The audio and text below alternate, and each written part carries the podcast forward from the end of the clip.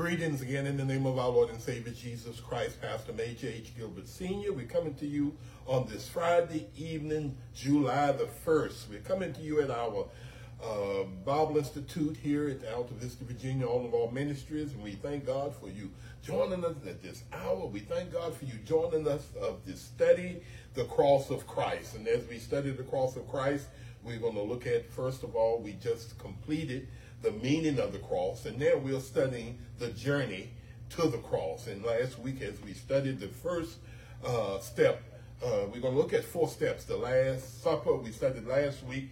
Uh, tonight, we're going to look at the Garden of Gethsemane, and then also the cry of dereliction, and then the cry of triumph. We're going to look at those four steps when we considering the journey to the cross, and then we're going to uh, look at three uh, uh, uh points that we want to discuss. We want to look at the key theme, and, and, and then we want to be able to identify uh, the, the key truth uh, behind uh, our study, and then hopefully we'll be able to look at the key text. We're going to look at the key theme, the key truth, and then we'll be able to look at the key text that relates to our subject on tonight. Tonight, again, we're going to review looking at the Garden of Gethsemane as Christ was journeying to the cross. As he was journeying to the cross, he had to make those four stops by the um, that upper room uh, when he prepared Last Supper to serve his uh, disciples, and then the Garden of Gethsemane where he poured out his whole heart. So as we look at that study tonight, let us bow. Father God, we do thank you, Lord, for this opportunity. We pray, Lord, that you would bless us as we get into this study. Lord, allow your Holy Spirit to move, Heavenly Father, in a mighty way touch the dear lips of your teacher, Lord, that I may be able to boldly say those things that you have laid upon my heart, Lord. Let me be able to uh, break this bread of life, to edify the body of Christ, whereby we'll be able to get a knowing knowledge of you and then be able to grow closer to you in our Christian walk. Lord, we thank you, Lord, we praise you. Uh, we repent of everything we've said, done, cleanse us, wash us in that blood of Jesus. Go with us now, and we'll surely give your name all praise, glory, and honor. Let the body of Christ say, Amen. Amen. The cross of Christ, the journey to the cross. Last week, again, as we studied the Last Supper, we looked at, uh, uh, there are some points that we wanted to make sure that we identified. Those were the, uh, the, the key uh, truth behind it, the key uh, theme, the key truth, and the key text behind our study. Uh, if you have your Bible with you on this evening or is in your study notes, uh, Matthew 26. Uh, Matthew 26, we're going to do, we're going to go through these uh, three more steps, like I told you, God, that's to the cry of dereliction and the cry of triumph as we go through these studies. And, and, and we're going to look at uh, how uh, God, through his study, the, these three points, we're going to get us from the cross uh, into completing the job that Christ had been assigned through his uh, his Father God. Uh, here he says in Matthew 26, I want to be able to read that. And uh, Sinclair Ferguson said the Garden of Gethsemane is one of the most sacred and solemn scenes in the entire Bible. It's one of those things that we need to understand. In Matthew 26, uh, 36 through 46, it says in our text, then Jesus went uh, with his disciples to a place called Gethsemane, and he said to them, uh, sit here and I go there and pray. And he took Peter and the two sons Zebedee along with him, and he began uh, to be sorrowful and troubled. And, and then he said to them, My soul is overwhelmed in sorrow to the point of death. So stay and keep with me and watch with me. Going a little bit further, he fell on his face on the ground. Father, if it be possible, may this cup be taken from me, yet not as I will, but as you will. And then he returned unto his disciples and he found them sleeping. And, and he said, Couldn't you uh, men just keep watch with me for one hour? And, and then he says uh, to Peter, he asked Peter, Watch and pray so that you will not fall into temptation. The spirit is willing, but the flesh is weak. Then he went away a little second time and he prayed, My Father, he said, if it's not possible for this cup to be taken away from me unless I drink it, may your will be done. when he came back, he, he again found his disciples sleeping because their eyes was heavy. So he left them and he went away and more and he prayed the third time, saying the same thing. And he returned to his disciples, Are you still sleeping and resting? Look, the hour has come and the Son of Man be delivered into the hands of sinners. Rise and let us go. Here comes our betrayer. Here he's telling the disciples that his time has come for him to be betrayed. Uh, Judas was coming along with them to be the betrayer. So our key theme we want to be able to see tonight is the Garden of Gethsemane. It's a $2 theological uh, word called uh, propitiation. Uh, we've talked about that a little bit earlier, uh, previously, but if you look a little bit farther down into our notes, you'll be able to see how to spell propitiation. is P-R-O-P-I-T-I-A-T-I-O-N, propitiation. And the word is, ever, every follower of Jesus needs to know what this words mean because it's what gives us the justification that we have in Christ. Uh, the, the, not many of us know exactly how this word is applied in our study. But the truth behind this is that Jesus endured condemnation for you and I. And what I have listed is the key text. There are four texts in the New Testament that we're going to review tonight. And, and, and, and it pictures a propitiation. Propitiation, Jesus endured condemnation for you and I. So we're going to show you the Garden of Gethsemane, how it sums up that Jesus endured this condemnation for us. And what propitiation means, propitiation means that Jesus endured condemnation for us. You remember in Romans in 3 and 20 when Paul writes, God presented him as a sacrifice for atonement. In fact, just uh, uh just go there real quick. Let's go to that text. Go to it in your Bible in Romans 3, and then you look at verse 25. He said, God presented himself a sacrifice uh, uh, of atonement. So, so this is telling us that, that in the midst of, of, of everything that was going along, that, that, that Jesus was trying to let us know that he presented himself as that atonement for you and that he became that propitiation for you and I. And, and, and that's why substitution comes again, as we studied before. He, he, he came and substituted for us himself to become a sacrifice for you and I. So the note at the bottom, it says in our text, uh, sacrifice of atonement, or the one that would turn aside the wrath of God, taking away sin. So that's the phrase here that we want to be able to lock into, get into our mind. God represented Christ is one who would turn aside his wrath and to take away sins of the world. So here's the truth. It should be in your notes.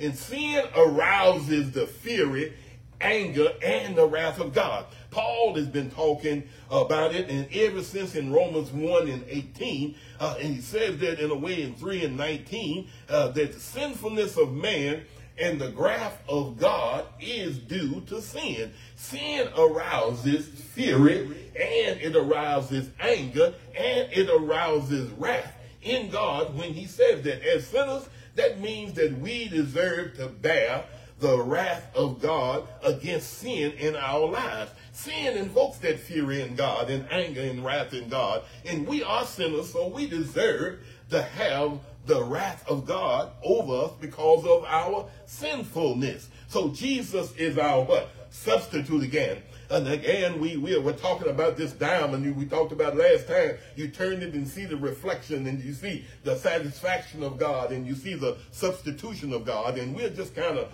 uh, turning it a little bit to be able to see it as our substitute.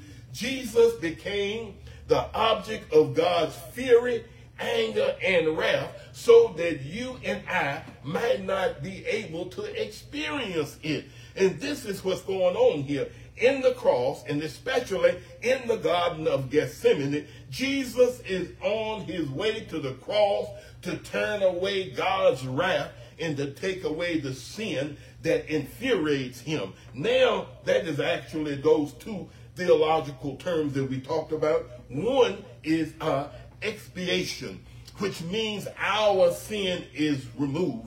He took away the sin of the world. In the second part of that phrase, uh, uh, Jesus takes away our sin. To have sin expiated means that it was taken away, it was removed. But propitiation means God's wrath is satisfied. We, uh, uh, uh, we, we, we, we, we, were singing about propitiation there, and it just doesn't fit well uh, uh, into the contemporary worship songs that we have today. But, but what do you rhyme with propitiation? So what, uh, the, the author is making a little joke.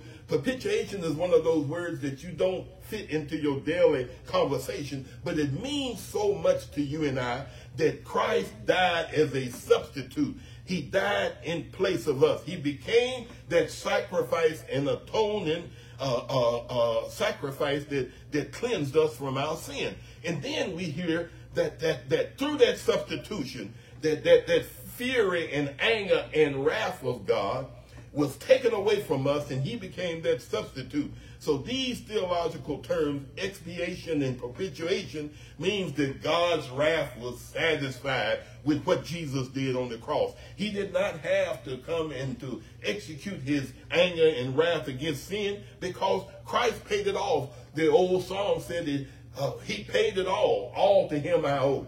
We owe him everything. And, and then on that cross, Jesus died. The wrath of God was satisfied. He didn't have to experience that anymore. Earlier, uh, we, we, we sang this song, In Christ Alone. On the cross, Jesus died. The wrath of God was satisfied. And, and that's what it was. He satisfied, it, it, the wrath of God was satisfied on the cross uh, to, to, to, to, to where you and I sins were paid for by Jesus Christ in the garden. So what does it mean? How does it relate to the garden? When you see Jesus going to the garden and three times he was praying, he said, Father, if it be possible, allow this cup to pass by me. And he begs the question, what's in the cup? The question is, what is in the cup that Jesus is talking about? When we see Jesus sweating blood, pours uh, uh, uh, uh running down his body, uh, just like sweat, in blood, intense agony, it's not because he's thinking about the physical pain that he had to go through with. He was talking about the spiritual pain, being alienated from God, separated from God. That became the great sacrifice that Jesus made. He, he, he made a spiritual sacrifice as well as that physical sacrifice. So the cup of the cross is predominantly spiritual suffering, not actually physical suffering. So there's a spiritual reality that we have to be expressed in prayer. Father, if it's not possible, allow this cup to pass by me. This is so important, brothers and sisters. Jesus is not a coward here. He's not a coward to face the Roman soldiers. He's not cowering in the garden about the Roman soldiers and what they could do to him. And and and that is uh, what are, what are we to say that uh, those countless martyrs that had gone on before, uh, and as they were dying and, and they were struggling and they were trying to deal with the physical pain, but what Christ did on Calvary was even greater. Not only did he suffer physical uh, pain, but what he did, he had spiritual suffering that separated him from the Father. He says that today, uh, see, what's causing the anguish in the fact that Jesus is a coward about to face the Roman soldiers? In fact, that Jesus not only he's a savior about to endure the divine wrath of God for you and I. He, he, he took more boldness to go to the cross. He said, no sin did he commit. He went to the cross to die for you and I. Jesus is a savior, not, not a coward. He didn't cower away from what he had to face. But what I want us to understand is, is, is, is, what Jesus is doing. He's preparing a way so you and I could have a right to that tree of life. See, I want to hear the Old Testament description of the cup. Uh, we talked about the New Testament. So what was in that cup? Psalm 75 and 8 says that in the hand of the Lord is a cup full of foaming uh, uh, wine mixed with spices. He pours it out, and all of the wicked of the earth uh, drink it down to its drugs. My, my, my, my mother used to make us uh, black broth. Did y'all ever have any black broth? He make black broth, and Mama would steep it and stir it up, and she said, "Don't drink it." This, this syrup off and drink it all with the drugs and all. He said those were the drugs that were drags that were inside of it. Drink it all, even down to the very drugs. And Isaiah, what about uh, uh, Isaiah 51? Isaiah 51 tells us to awake and arise, O Jerusalem, have drunk the hand of the Lord, the cup of his, uh, what his wrath. See, the cup, and it was the wrath of God that was in that cup. Uh, E.G. Williams was a pastor of First Buffalo Baptist Church when I was, he married my wife and I and all. But he said that he, he asked the church one day, what would you do if I passed this cup around and let everybody spit in it or do whatever they want in the cup? And, and they, that's nasty. But what Christ did, he took all of those drugs, the nastiest, meanest, worst, most abominable things in the world he had in that cup, and he drank that cup for you and I. Your sins was in that cup. My sins was in that cup. All of the sins of the world was in that cup. So it is the cup of wrath. Jeremiah 25 says, Take this hand, this cup is filled with wine in my wrath. God speaking here, I'll make all nations who I'll send to drink it. And when you drink it, it will stagger and go in because the sword I will send among you. These are uncomfortable words to hear when we think about God. Ezekiel 23 says that you will drink your sister's cup, a large cup and deep, and it will scorn and will hold so much. So here he's telling us Revelation in 14 or even Habakkuk 2 says that you will be filled with shame instead of glory. Uh, now it is your turn. Drink and exposed. And, and the cup of the Lord's right hand is coming around you and disgrace will cover your glory. So Revelation 14, he's talking about the humbling uh, distinctions between the wrath of God. It says that he too will drink of wine of God's fury and pour out full strength in the cup of his wrath. So the cup uh, that, that, that Christ had to take for your sins and my sins was what? It was the cup of wrath. It endured everything that God hated about us. But Christ had to take all of that in order for to drink of that cup to redeem us from our sins. He became that atonement for your sins and mine. Even in the Old Testament, uh, we're going to fly through this, the picture of this seriousness about the wrath of God. Remember, we, we, we dimin- diminish wrath. We dilute the wrath. We, we diminish the holiness of God. We don't want to diminish his holiness. You know, we, we in the Old Testament, God's wrath is what? It's real. And there are more than 20 different words that describe God's wrath in the Old Testament. And, and, and over 580 different references to the wrath of God. And we've listed some of them in, in our text today. Uh, Uh, uh, uh, uh, Job 21 and 20 said, uh, let his eyes see his destruction and, and, and let him drink of the wrath of the Almighty. And then we look down to Isaiah 30 and 27, it says, See the name of the Lord come afar with burning anger and dense of smoke. His lips are full of wrath.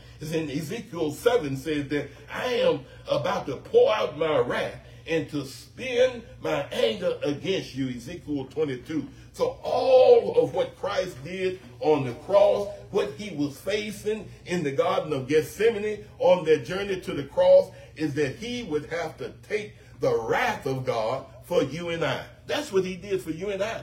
He said that, so this is real. God's wrath not only is real, God's wrath is personal. It's God speaking to his people. Look in Exodus 32. It says that now leave me alone so that my anger may burn against them, that I may destroy them. In Deuteronomy 6, it says, For the Lord your God, who is among you, is a jealous God, and his anger will burn against you. So God's anger must be uh, appeased, and, and it's intense. It's intense uh, as though what we've seen is not intense enough. Look at Isaiah 13. The Lord Almighty is mustering his army for war. So God is coming against us with all of his power, all of his authority to put to death what, what causes sin to come into the world. To put, have Christ to die to atone for our sins would cover everything. So Ezekiel 5 says the same thing. God's wrath is intense. God intensely hates sin. It says in, in, in, in, Ezekiel 5, it said, uh, uh, do not do this detestable thing that I hate. That's what God says. He intensely hates sin. And, and we talked about that. God is this, has his holy wrath, intensely hates sin, and he's sovereign, and God's wrath is steady. God's wrath is intense. God's wrath is also loving. We have a hard time understanding that. How can God's wrath be loving? Huh? Uh, doesn't the Father uh, uh, chasten his children? God's wrath is loving. God will hold us accountable to certain things because of who he is. And think about those who love and think about your children and your wife or your husband or your home, your mom and dad or whoever. Think about someone you love. And anything that would threaten them threaten to harm them, you're going to meet it with full resistance. I love my wife. I love my children. I, and, and, and, and I love my brothers and sisters. And whatever threatens them, I'm going to come at them with the greatest manner of resistance that I have in my body. And if I do that, what more will God do that for us? There are many things in our culture that which uh, should have a response just like that. I hope in my heart a holy anger for that that I I do not want my family to be pulled away from the will of God, and that should get my attention. And this is the picture of God's wrath, his loving wrath. He loves us enough that he do not want us to die in our sin. So he made Jesus Christ available to you and I so that we could have that right to the tree of life. So God's wrath is a loving wrath. Even in the New Testament, God's wrath is continual. Whosoever believes in the Son has eternal life. God's wrath is eternal. He rejects the Son and will not see life, for God's wrath remains on him. Say, whoever believes that the Son has eternal life, but whosoever rejects the Son will not see life, for God's wrath it remains on him. What Jesus did on Calvary, it removed the wrath of God away from us so that we can be able to stand before God as that sinless creature saved by Jesus the Christ. And uh, here he says that God's wrath is coming. Uh, John the Baptist said that you brood of vipers who warn you to flee from the coming wrath. So the New Testament tells about the wrath of God. In Romans, Paul says that you're storing up your wrath against yourself on the day of God's wrath. So it's coming. Whatever you've done is coming. God's wrath is deserved by us because we are sinful creatures. It's about it talks about condemnation in Romans 3. It's deserved, so we deserve the condemnation of God. God's wrath not only is uh, uh, uh, continual, it's eternal. And, and why does Jesus say so much serious things about sin?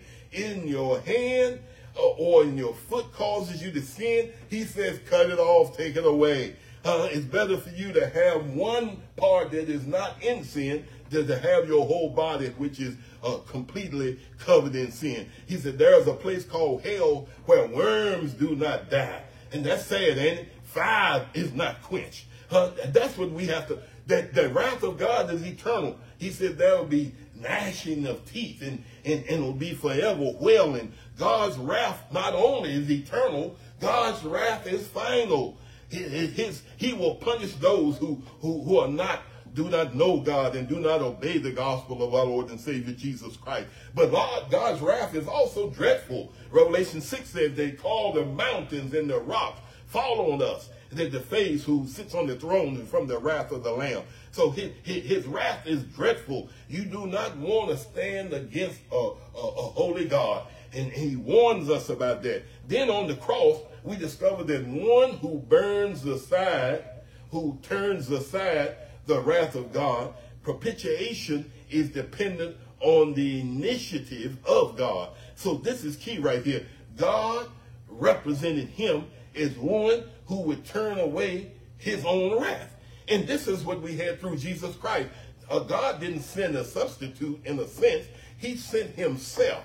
God the Father, God the Son, God the Holy Spirit. He sent his own self in to be able to, uh, to the cross, to turn aside the wrath of God.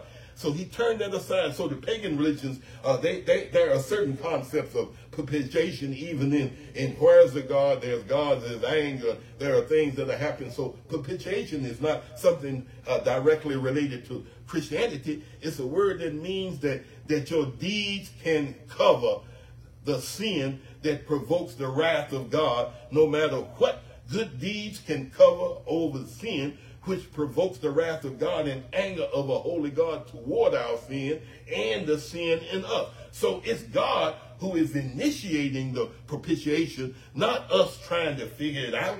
No, we couldn't figure it out. How can you do uh, to propitiate an angry God? What can you do to propitiate an angry God? It's God himself saying, I'm going to initiate the propitiation. Propitiation is dependent upon the initiative of God. And it is also accomplished by the Son of Man is one of these words that we see in Romans in 3. Jesus Christ is the righteous one, and he is atoning sacrifice for our sin. And that's the picture of that atoning sacrifice that we need. We don't have time to look at the scripture in uh, John 3 and Romans 22, but it's the picture of the sinful people who deserve the wrath of God. And we're going to look at that, but we don't, we, we've been allowed to, to, to to allow Christ to die in our stead that put to death that, that wrath that, that we deserve and gave us eternal life. So propitiation is a demonstration. And so it's accomplished by what? The Son of God, initiated by the Father, and is demonstrated by the love of God. Now, this is where we really see the whole picture come together. First John 4 and 9 said, This is how God showed his love among us. He sent his one and only son into the world that you and I might live through him. This is love. Not that we love God, but he loved us. He loved us. And that's why he died for us. And he sent his only son to accomplish what we could not accomplish for ourselves. And here we see that what we need to see is that you've got God in the Trinity. I said earlier, God the Father, God the Son, and God the Holy Spirit. Three distinct persons, all God, one God in three persons. What we need to see about God the Father, God the Son, is working in unison here in our text. The picture of propitiation is not a loving son who is trying to placate an angry father. We got a loving father in this picture. We don't have a son and a father at odds uh, in any way, that we have this unison of God's Son.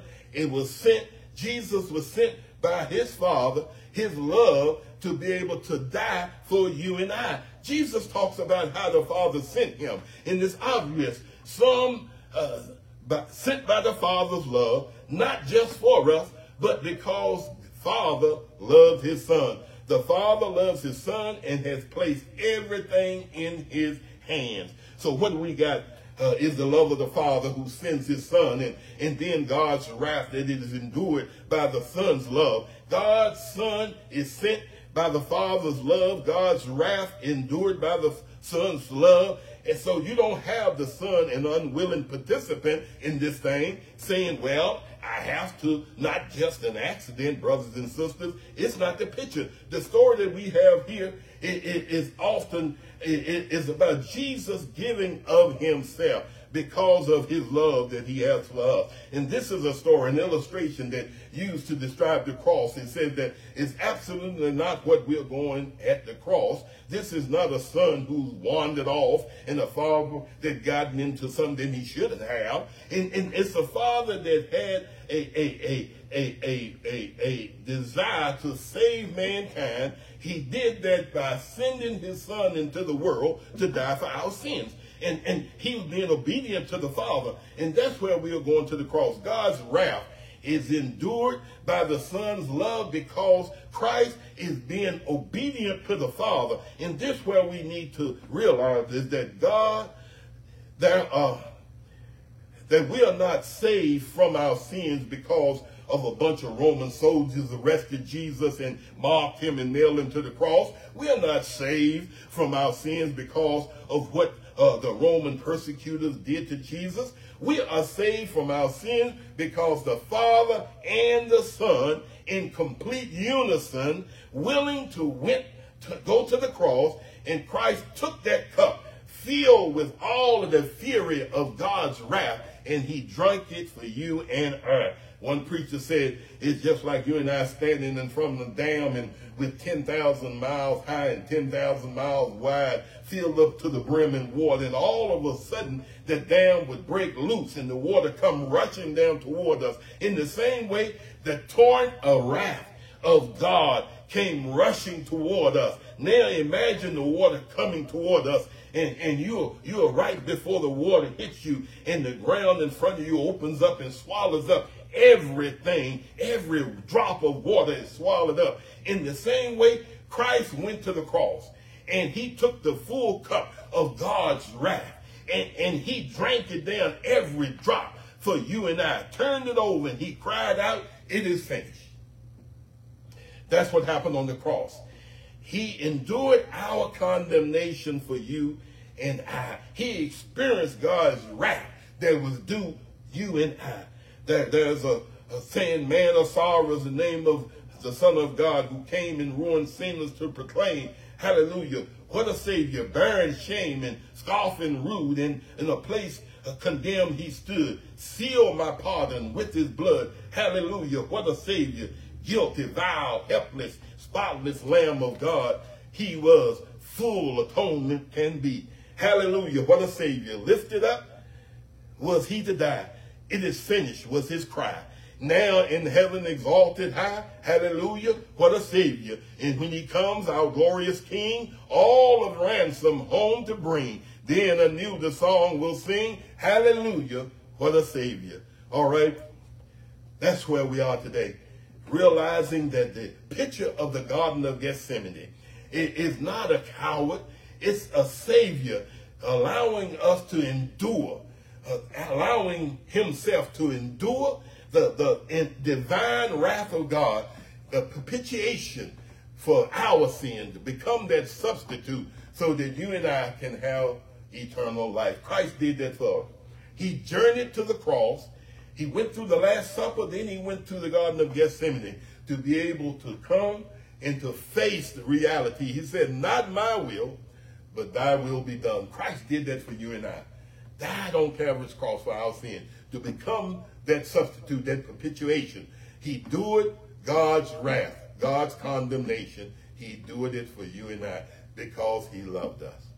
For God so loved the world that he gave his only begotten Son, that whomever shall believe in him shall not perish, but have eternal life. Another scripture says that while we were still yet in our sin, he died for us. He commended his love for us that while we were still yet in our sin, that's what he did for us. He took condemnation. He took the wrath of God because of sin. He took it for you and I. Now we can live in victory, knowing that Christ has covered everything that is needed for us to get eternally continually in his presence by Christ, the Holy Spirit, coming in doing this work in our lives. God bless you. We thank God that we're going to look at the cry of dereliction on the next Sunday, looking at this journey to the cross, how Christ went to the cross to die for our sins, to, to absorb, to take the wrath of God, so that you and I won't have to take that wrath. That we are now standing before God sinless, cleansed by the blood of Jesus. But we thank God for everything that he has done in us, through us. But we ask that you continue to pray for our ministry here the, on the Wall Ministries. Continue to pray for us and come by on Sunday morning at uh, 9 o'clock for our Sunday school hour. We'll be teaching out of the uh, uh, Standard Publishing Commentary. Uh, we, we are coming to you on this Sunday and hopefully um, you'll get a great understanding of his word. God bless you. We're so thankful for you and what you've done in us and your prayers each and every day, tuning in, watching us, and, and we're so thankful for that. And, uh, and my gratitude is for those who have been tuning in, and I thank God for you. So let us bow. Father God, we do thank you, Lord, for this evening as we studied this journey to the cross. We're looking at this Garden of Gethsemane, how Christ suffered, not only physically, but he suffered spiritually. He, he took spiritual condemnation. He faced the wrath of God and separated himself from the Father so that he can be able to become that propitiation for our sin, paid the price, paid the way, endured the wrath, endured condemnation, so that you and I could have salvation. God